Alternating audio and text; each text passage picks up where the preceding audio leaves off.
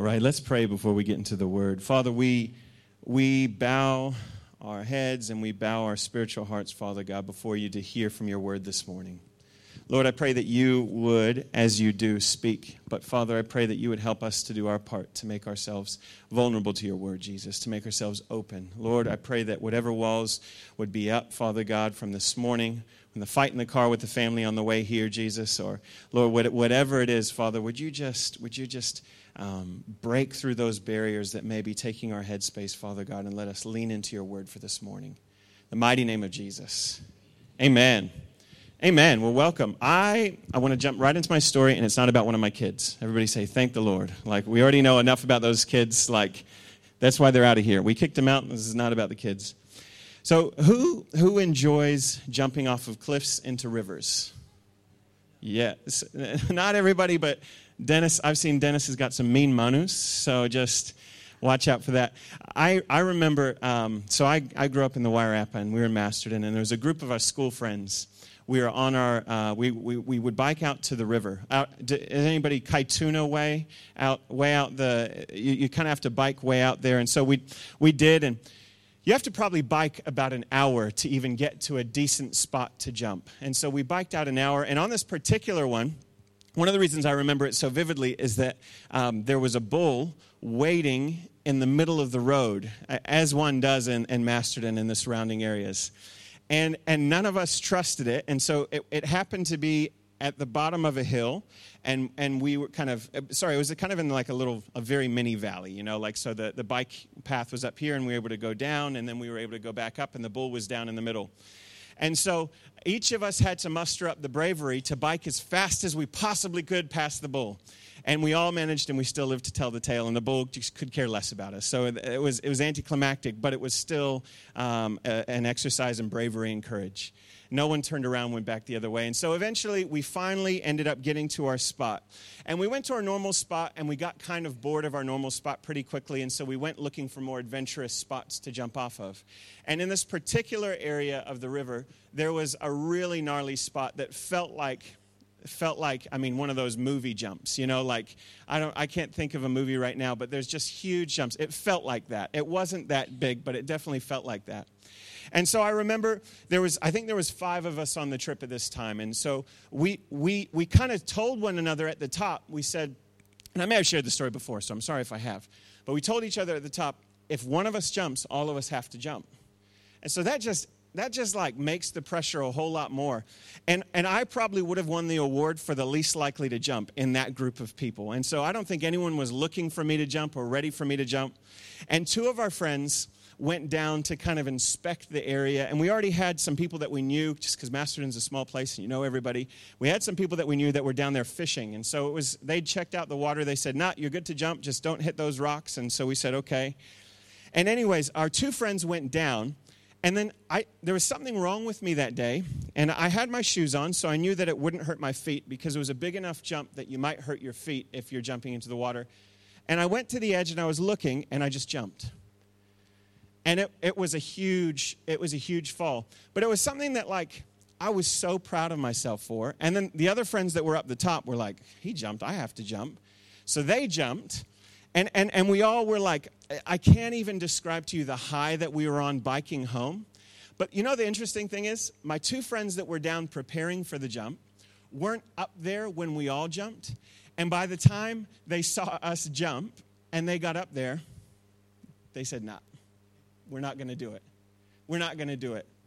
They had the same skill set as us. They had the same positioning as us. They had to fight the mad bulls of Masterton just even to get there. But there's such, there is something that, that I want to speak to this morning. We're still in our, in our theme of, of living from victory.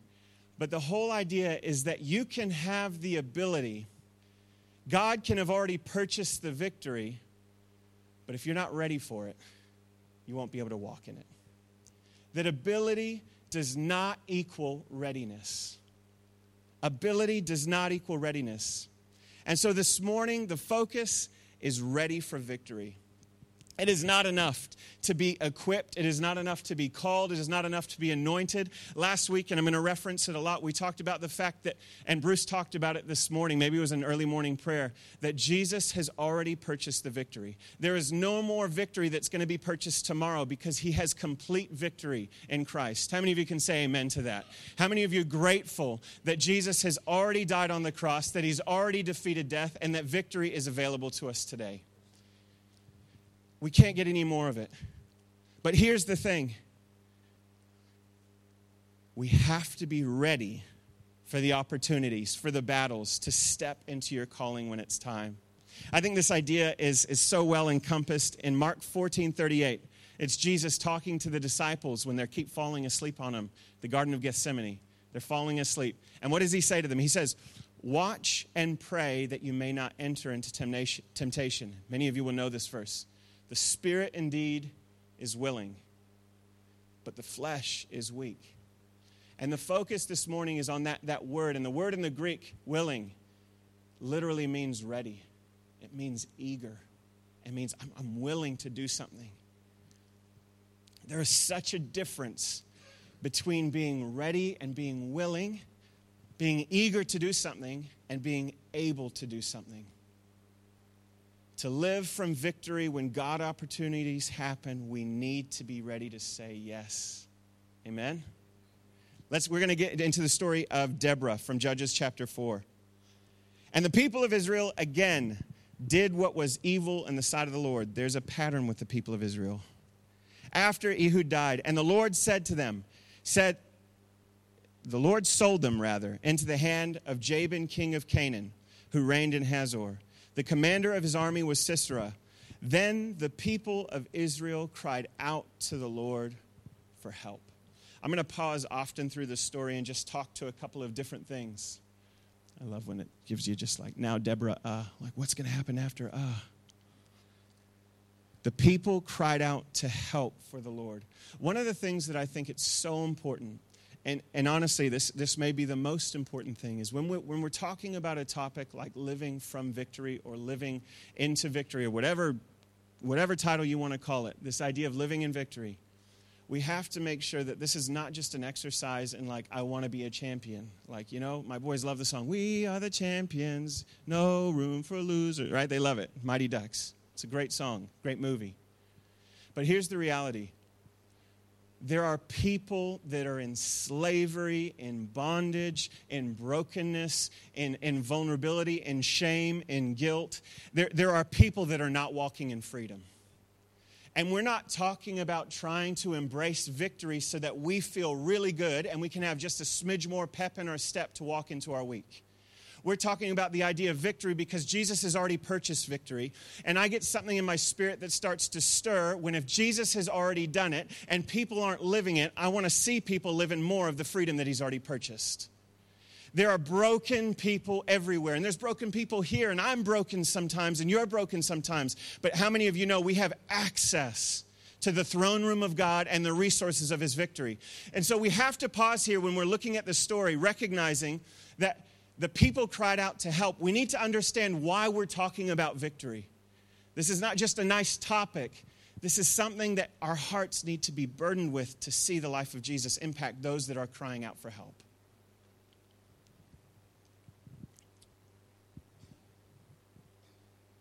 For Sisera had 900 chariots of iron, and he oppressed the people of Israel cruelly for 20 years. Now, Deborah, a prophetess, the wife of Lapidoth, was judging Israel at that time. She used to sit under the palm of Deborah between Ramah and Bethel in the hill country of Ephraim. And the people of Israel came up to her for judgment.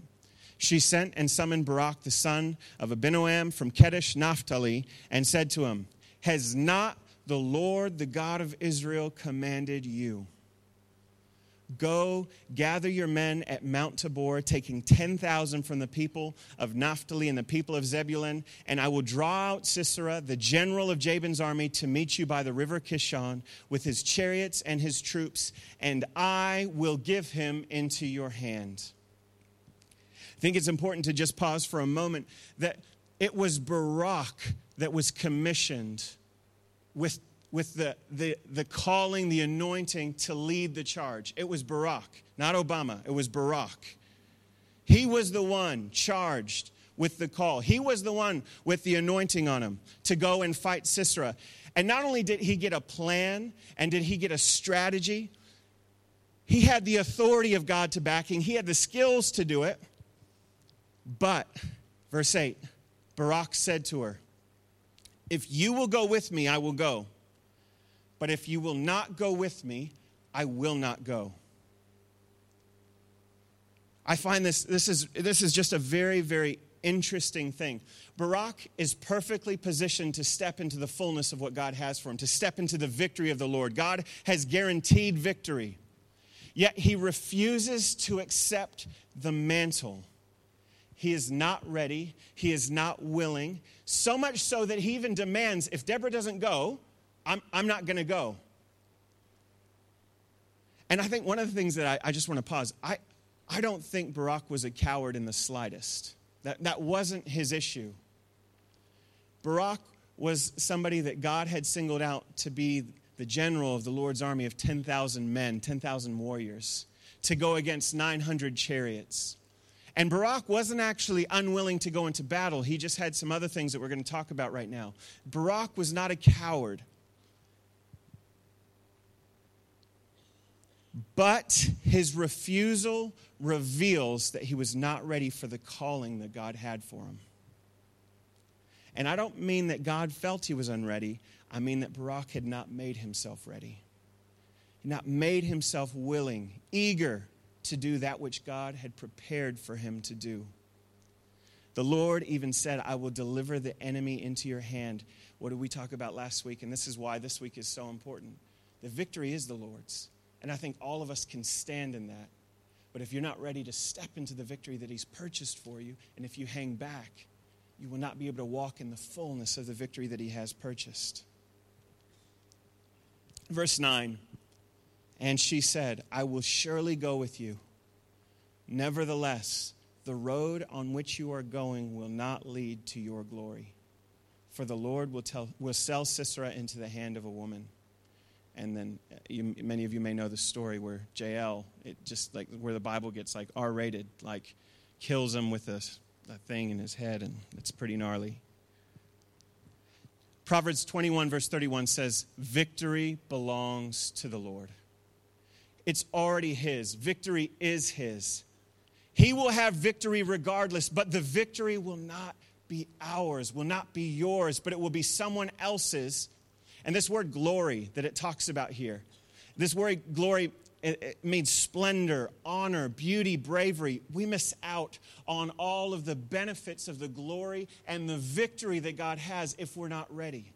God will have victory regardless. He doesn't fall off the throne and his plans don't fall over because we don't get to participate in the fullness of what he has for us. But there's, there's the essence of being ready to step into the calling that he has for you. Then Deborah arose and went with Barak to Kadesh. And Barak called out Zebulun and Naphtali to Kadesh, and 10,000 men went up at his heels, and Deborah went up with him. When Sisera was told that Barak the son of Abinoam had gone up to Mount Tabor, Sisera called out all of his chariots, 900 chariots of iron, and all the men who were with him. And Deborah said to Barak, Up for this is the day in which the Lord has given Sisera into your hand.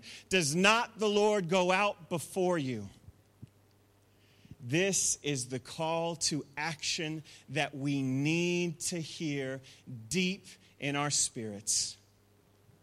To live from victory, your spirit needs to resound with this call to readiness, this call to willingness, this call to action up stand, arise.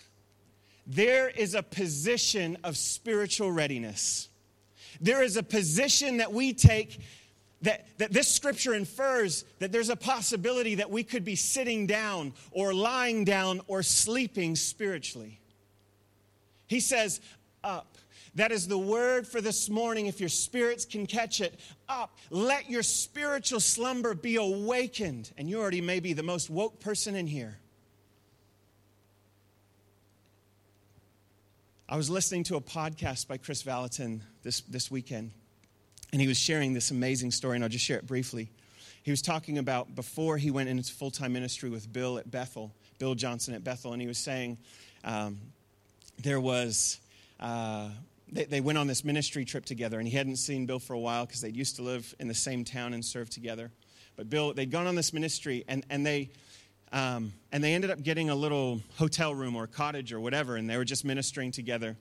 And, and he said there was two things. The first was that it was just so inspiring to be around somebody like Bill Johnson, and just he just so appreciated that time. But the second thing he said was it was more even even more inspiring when Bill was asleep.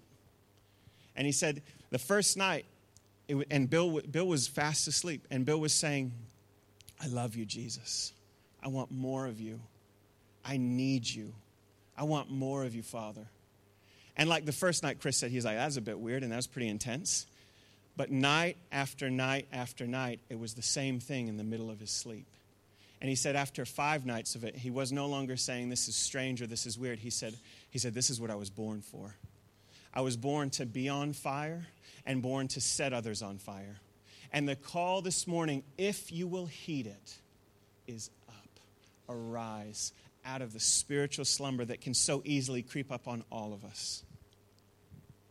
You may have the skills, and God already has the victory, but we need to get up. In Deborah's victory song in, in chapter 5, which we're not going to read, she even goes further to say, Awake, awake, meaning awaken out of the slumber that we've been in. Our spirits need to be ready and standing in the victory of the Lord. For this is the day, the scripture says. For this is the day that the Lord has given Sisera into your hand. What does that look like for you this morning? This is the day that the Lord has given addiction into your hands. This is the day that the Lord has given breakthrough into your hands. Why is this the day? Because I know who my Jesus is. He doesn't need more days to do it because he has the fullness of victory in him today. This is the day that shame is broken and given into your hand, that guilt, that rejection, that generational curses. There is something in our spirit that needs to arise, that needs to awake, that needs to be called up into the fullness of who Jesus is. Don't allow the enemy to steal bitterness, even in this moment, that Jesus may be wanting to stir something in you that you need tomorrow morning. Don't be close to what he's wanting to do. Open your spirits, hear what he's doing.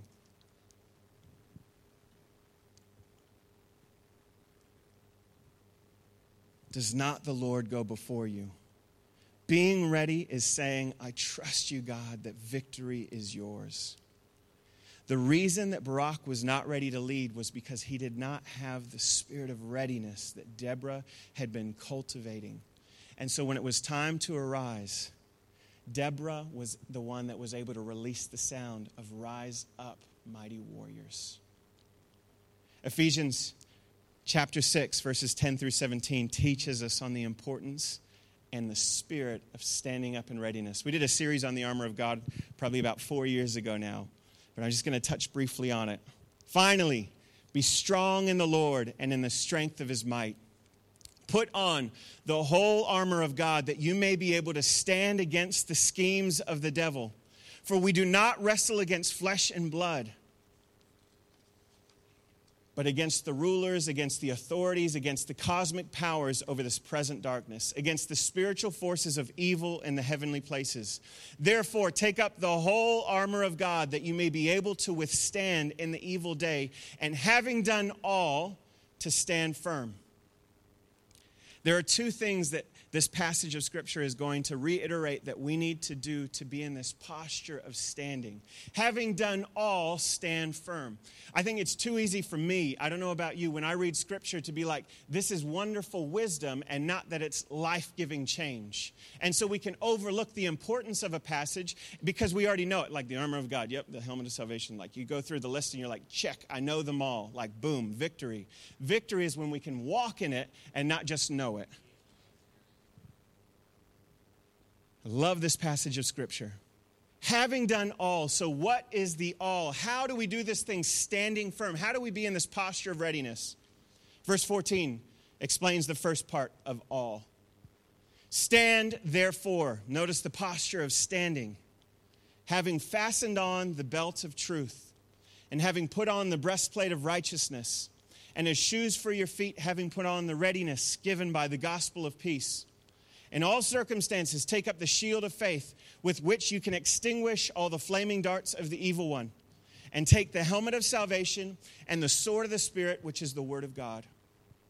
The first part of all is to take up the whole armor of God. How many of, when, when you put your clothes on, it's really hard to do it when you're lying down, right? Like, I mean, maybe you can, like you've learned a way, or even when you're sitting down.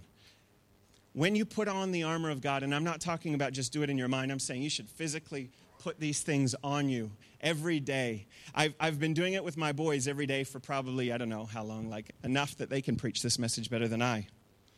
And so can I tell you what happens to Bennett, though, when we start to put on the armor? Like, we, have been winding down, and it's like bedtime, and we're like, okay, shh, bedtime. And then I, like, get onto the armor of God. This boy jumps up in his bed, and he's ready to be suited up with armor. There is a posture that he takes that requires action when we go to put the armor of God on. And so, for all of you that may may not understand the power that our battles are not against the people. It's not between you and me. It's not between, between the person next to you. That there's actually a spiritual battle it, it wouldn't make sense to put on spiritual armor. That sounds kind of weird or something else. Can I tell you it's not a weird thing and that we need to be equipping ourselves with the armor daily? And if you found that you're not ready for the opportunities or when life comes against you, it may be because you're not armored up. Put on the whole armor, even Archer, when he because he's more tired because he's going to school. And so, even when he's the most exhausted, there's something that he still does. He, he's like almost falling asleep as we're praying and we're putting the armor on him every night. He makes sure that I can find like his legs and his arms to make sure that he's like, he's like, Dad, I'm, I'm lying down and tired, but get those shoes on. He, will literally do that. He'll like, I'm like, sometimes it's well under blankets, especially if it's cold, and it's like, slowly comes out. He raises his arm. He's like, here's, and like, we're really specific in what arm stuff goes in, and that's not biblical. It's just fun. Um, but, but we, we, we do it every night. But there is something that happens when there, there's a call to action, even putting on the armor. Just really quickly, one of the reasons the armor is so important and it's not our armor, it's the armor of God. And if you just want to get rid of the metaphor of armor, it's just putting on Christ. It's being ourselves in the middle of who He is. So when we put on the helmet of salvation, it's putting on the mind of Christ. It's getting rid of our thoughts that are that are shouldn't be there. It's getting rid of the enemy's thoughts that shouldn't be. It's getting rid of everybody else's opinion that shouldn't be there, and it's putting on the mind of Christ. When you put on the belt of truth, you're putting on the identity of who God says you are not who anyone else says you are. When you put the shield of faith, why it protects you is because you now have a perspective based on faith and not on your feelings. And it's based in who he is. When you pick up the sword of the Spirit, which is the Word of God, which is the Bible, you now are no longer on the defensive, but you're on the offensive. And I'm going to leave most of that sermon next time for Bruce Billington. When you put on the breastplate of righteousness, you're putting on the right standing that will guard your heart the pain that comes in this life, you need to have your heart and it needs to be guarded because life hurts sometimes really bad. But when we stand in who He is, and we put on his armor, the helmet of salvation, the shield of faith, the sword of the Spirit, the belt of truth, the breastplate of righteousness. And I love this. How many of you put your shoes on last? I Put my shoes on last. And then as shoes for your feet, having put on the readiness. I love that. Having put on the readiness given by the gospel of peace. Put on readiness. We have good news, the gospel, that brings peace to those in turmoil. We have good news of freedom to those in bondage. But this takes action from our part. This takes movement. This takes engagement. This takes readiness. This takes saying yes when that opportunity comes or when that problem arises? Are you prepared for the fight? Are you armored up? Are you willing and ready to go the distance? Are you willing to stand firm in the midst of chaos? The second part of all is in the next verse. Verse 18 praying at all times in the Spirit with all prayer and supplication. Praying at all times in the Spirit with all prayer and supplication. We're getting Pentecostal this morning. What does it say? What is our second? What's our second expression of having done all? Because this is, you need to do these things before you're standing firm. And I would submit to you that these two things, putting on the armor of God, putting on who Christ is, and praying at all times in the Spirit with prayer and supplication are the two things that will release you to be ready when the opportunity comes, when the challenge comes, when the struggle is there. These things happen before. Praying at all times in the Spirit. Praying in the Spirit earnestly and authentically. Literally, in the word here of prayer, it literally means an exchange when you're praying in the Spirit specifically, when you can pray in English, it happens too. But when you pray in tongues, there is an exchange that is supernatural between His Spirit and yours. And He starts to replace that fear that was in you, and He starts to replace that doubt that was in you. He starts to replace those things that are in you with His Spirit. And when you're filled with His Spirit, you can't help but to say, Up, awaken, arise, stand up. 1 Corinthians 14 4 says, The one who speaks in a tongue builds up himself. The gift of tongues in the personal life of a believer is that it does something to your spirit. The Spirit, the Holy Spirit Himself, releases readiness in your spirit. Romans 8 9. You, however, are not in the flesh, but in the Spirit if in fact the Spirit of God dwells in you, anyone who does not have the Spirit of Christ does not belong to him. But if Christ is in you, although the body is dead because of sin, the Spirit is life because of righteousness. If the Spirit of Him who raised Jesus from the dead dwells in you, He who raised Christ Jesus from the dead will also give life to your mortal bodies through His Spirit who dwells in you. Being ready is not some self hype up where you hit yourself in the face a number of times and down as many raw eggs and you feel like amped for life. This is getting out of the way so that the Holy Spirit can release and build you up. This is not self building up, this is spirit building up. He is the one that releases life. You, in and of yourself, cannot go and raise dead things to life but you can when you're surrendered to Him to see. And I know every single person in here knows circumstances that are dead right now. And oftentimes we're questioning why are they dead? I would submit to you are you praying at all times in the Spirit to see it released? Are you armoring up on a daily basis to put on the mind of Christ and all those wonderful things? Have you put on readiness to engage the things around you? For the same Spirit that raised Jesus from the dead is in you. So Barak went down from Mount Tabor with 10,000 men following him. And the Lord routed Sisera and all his chariots and all his army before Barak by the edge of the sword. And Sisera got down from his chariot and fled away on foot. And Barak pursued the chariots and the army, and all the army of Sisera fell by the edge of the sword. Not a man was left. But Sisera fled away on foot to the tent of Jael, the wife of Heber the Kenite for there was peace between Jabin the king of Hazor and the house of Heber the Kenite. And I paragraphed the graphic part. Jael killed Sisera when he was sleeping. So on that day, God subdued Jabin the king of Canaan before the people of Israel. And the hand of the people of Israel pressed harder and harder against Jabin the king of Canaan until they destroyed Jabin the king of Canaan. That victory your victory that's coming up. It's not going to fix all the problems in the world. But you know what it will do? For anyone that's in sound distance of the victory that's in front of you, it's going to become a catalyst point for them to start pushing harder and pushing harder to find freedom because there's a flow over effect when we step into the fullness of freedom there's a flow over effect. Your victory is waiting. Other people are hanging out waiting for your victory because that was the point. That was the catalyst. That was the starting thing of them destroying Sisera, destroying all of the armies that were coming up against them. Now, I don't know about you, but there's things in this city that I would love to see, and there's things in, this, in our families that I would love to see gone. And we need to be generations that say, abuse will no longer reign in my family because it's stopping here. We need to be people that say, alcoholism is no longer going to be a thing that reigns. How about this one for us, our, our Western Christianity? Pride will no longer reign in our hearts. We will not think we're better than the people around us what is it that's, that's there that needs to be cast down? Because there's victory in all of your lives waiting to be seen. And it's not because it's not available. We want to partner with Him to say yes when He brings those opportunities to come against them.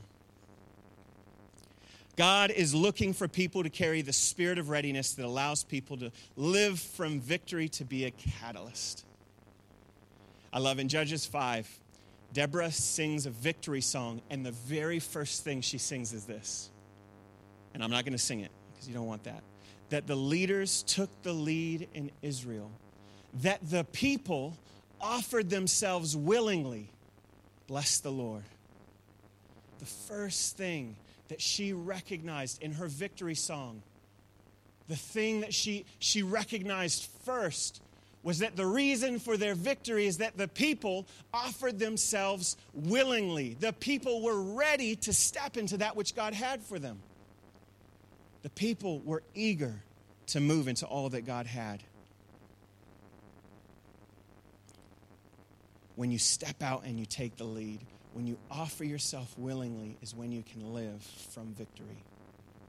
And we must do this. We must step out of our comfort zone. Your level of comfort determines your level of victory.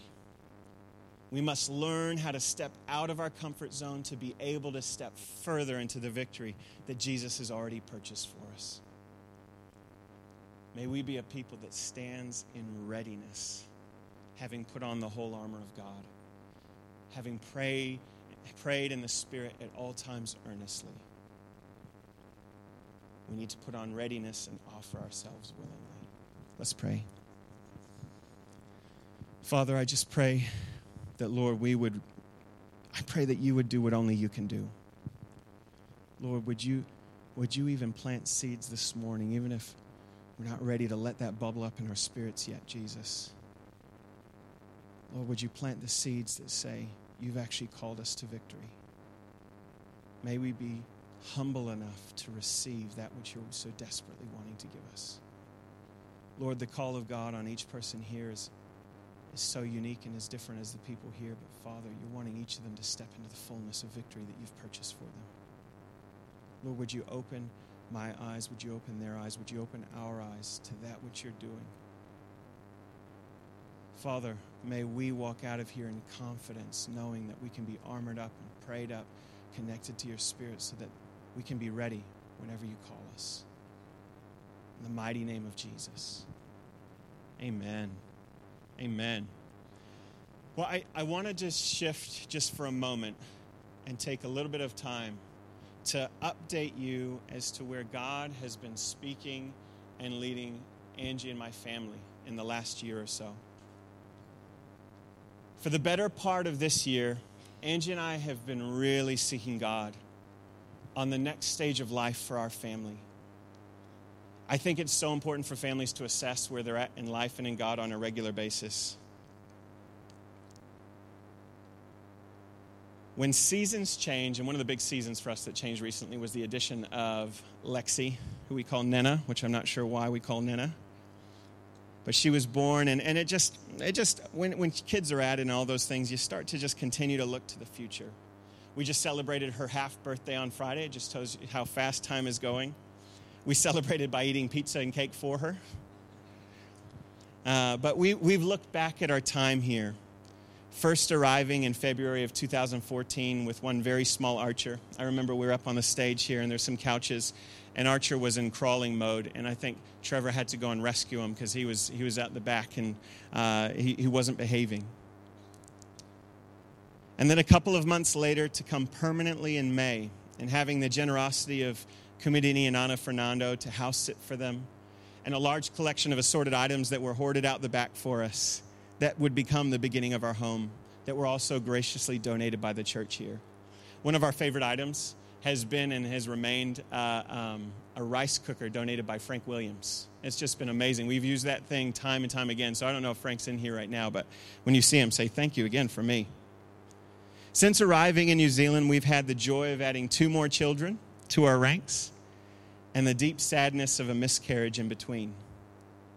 And many, many hours spent both serving and connecting with so many wonderful people in the church and also in the wider community.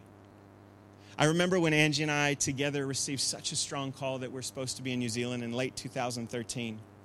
It was such a strong feeling that at the time we brought it to our pastors at the time, and he was like, "Oh, don't know about that." Like it was, and we were like, "Oh man, we really think we heard from God," but we, we, we were so confident that we'd heard from God that we even removed, we had an offering on a house, and it was, it was an okay house, and we, we removed it. We just needed our signature, but we withdrew it. And literally, it's only in God's timing. About two weeks later, we got an email or a call, I can't remember what, from the elders just saying, hey, we're interested, maybe if you want to come and interview for a position at the church. One of the things that we knew for certain before coming and we discussed with the elders was that the call to New Zealand was just going to be a season for us. Obviously, all of Angie's family is back in the States and in Mexico, and half of mine is as well. And since coming back to New Zealand, my family's abandoned me. Both my brother and sister relocated overseas. Melanie with her newly married husband, Dan, and Matt has gone back to be a high school teacher or student in the States. I'm not sure which one he's really fulfilling as much.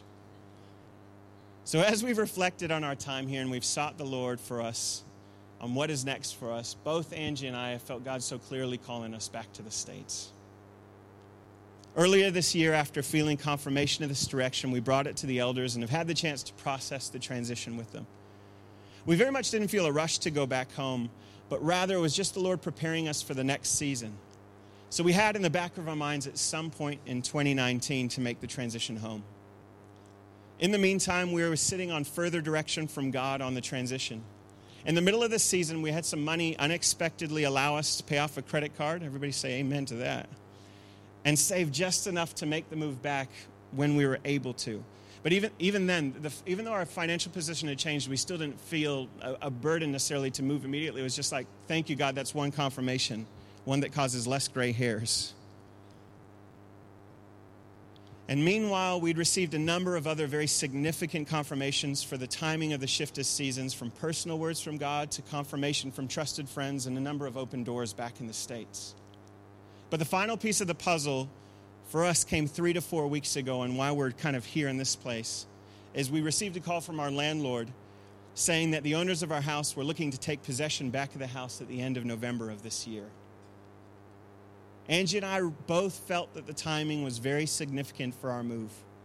And rather than tackling another move and lease, we see and we sense God's hand on the move as we shift seasons. And talking through with some friends, we're going to house sit for them from the beginning of December and part of January. And we're going to make the transition back to the States at the end of January of 2019. By the time we leave, we'll be just a couple of months shy of our five year mark of our time serving here at Lane Park Church. Now, I get to just, since I've got the mic, I get to talk about Angie for a little bit.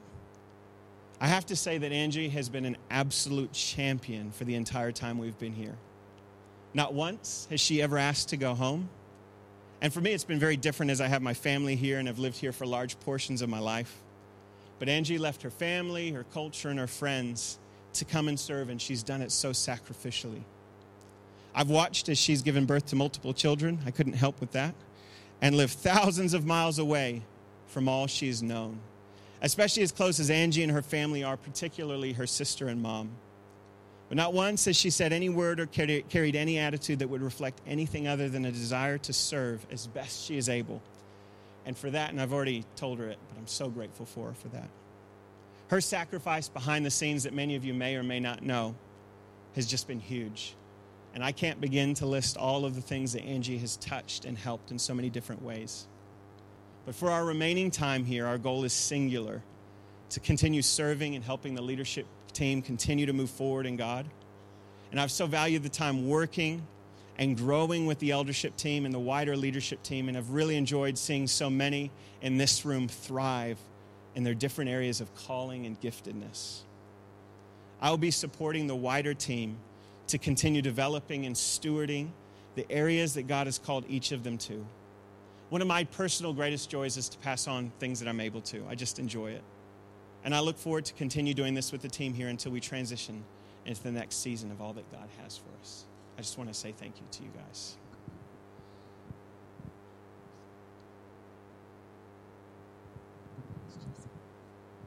Wow. It's my responsibility as part of the eldership team to respond to what Jesse has just shared. And what can I say? Well, actually, I can say a lot, but I will be short.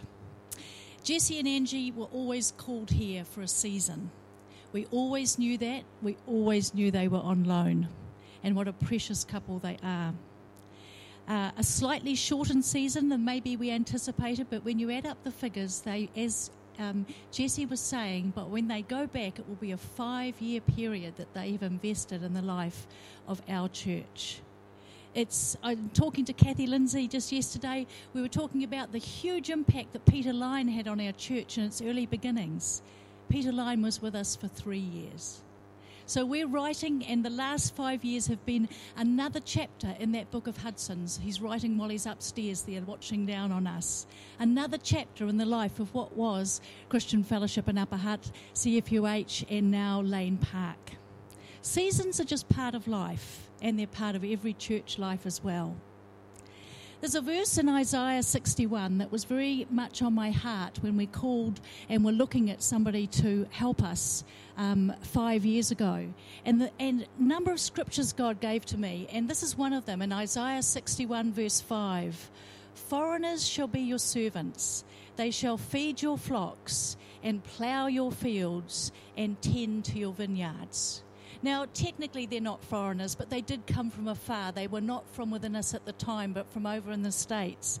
And I knew in my heart for that season, for our life as a church, that God was going to bring from afar something to build and establish us from where we were back then five years ago. The call was out to Jesse and Angie that we were at a stage where we needed some real input to strategically make some progress. We actually termed his job description as strategic director. We wanted to pick his brains, find out what he could do to help us move from a church that had grown and was stable, but wanted to move forward and not stay in the same place. And what a sacrificial shift that's been for this couple. They've given their all, and we as a church are not in the same place as we were five years ago. They've given their gifts and their talents.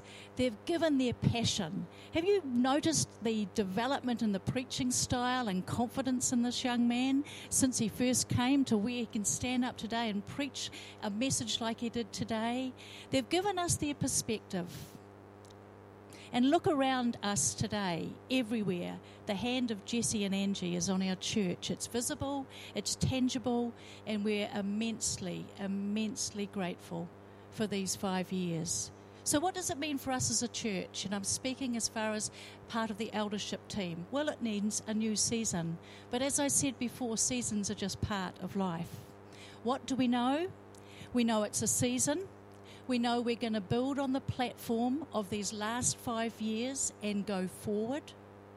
We know that there's going to be a transition, but praise God, we've got time on our hands. But Even from now, we've got six months where we can do this transition well, where we can seek God's heart and His face. And I want to let you know that the elders are very, very actively seeking God's face. We're spending extra times on a weekend once a month, and we're going to call the church to fast and pray and support us as we strategically look forward to what it's going to look like in 2019. And we have these two to join with us and help us as we go forward. On a note, personally, as part of the eldership team, I said that last, when we five years ago, something in my spirit um, confirmed that whatever the look of whatever we were going to do in the last five years, it would involve. I felt it was a prophetic word that from afar we would be brought people who would help us. What's dropped into my spirit personally, and probably I can speak on behalf, in fact, I can on behalf of the eldership, is just a absolute deposit of faith and hope and where we're going from here. It's almost as if whatever the transition of the next six months is, I can see in my spirit something further ahead, something wonderful, growth, development, stability, all sorts of wonderful things in God. God has deposited in our hearts something of Him because He sees the future, He sees further ahead. Now, on a note, for those of you who um, know John and Sally Osborne. Um, who spent exactly five years with us a number of years ago.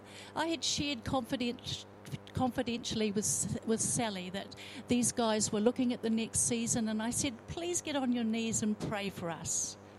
And Sally, on the other side of the world, knowing Sally, spends half her life on her knees. And amongst other family news that she shared with me, she said, I've been praying about Jesse and Angie's departure from your church. And don't worry, the Lord will provide for all your needs and all those of the church. It may mean a season, hopefully very short, of pruning, but it will bring much fruit. Now, those of you who know Sally Osborne know that she doesn't speak her words without really getting the heart of God behind it.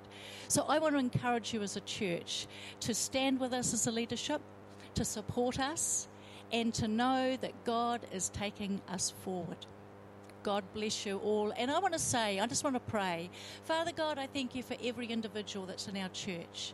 Those that are new, those that have been there for almost centuries, Lord, like a number of us. Father God, we thank you that we're a community. We thank you that we're a community that trusts in you.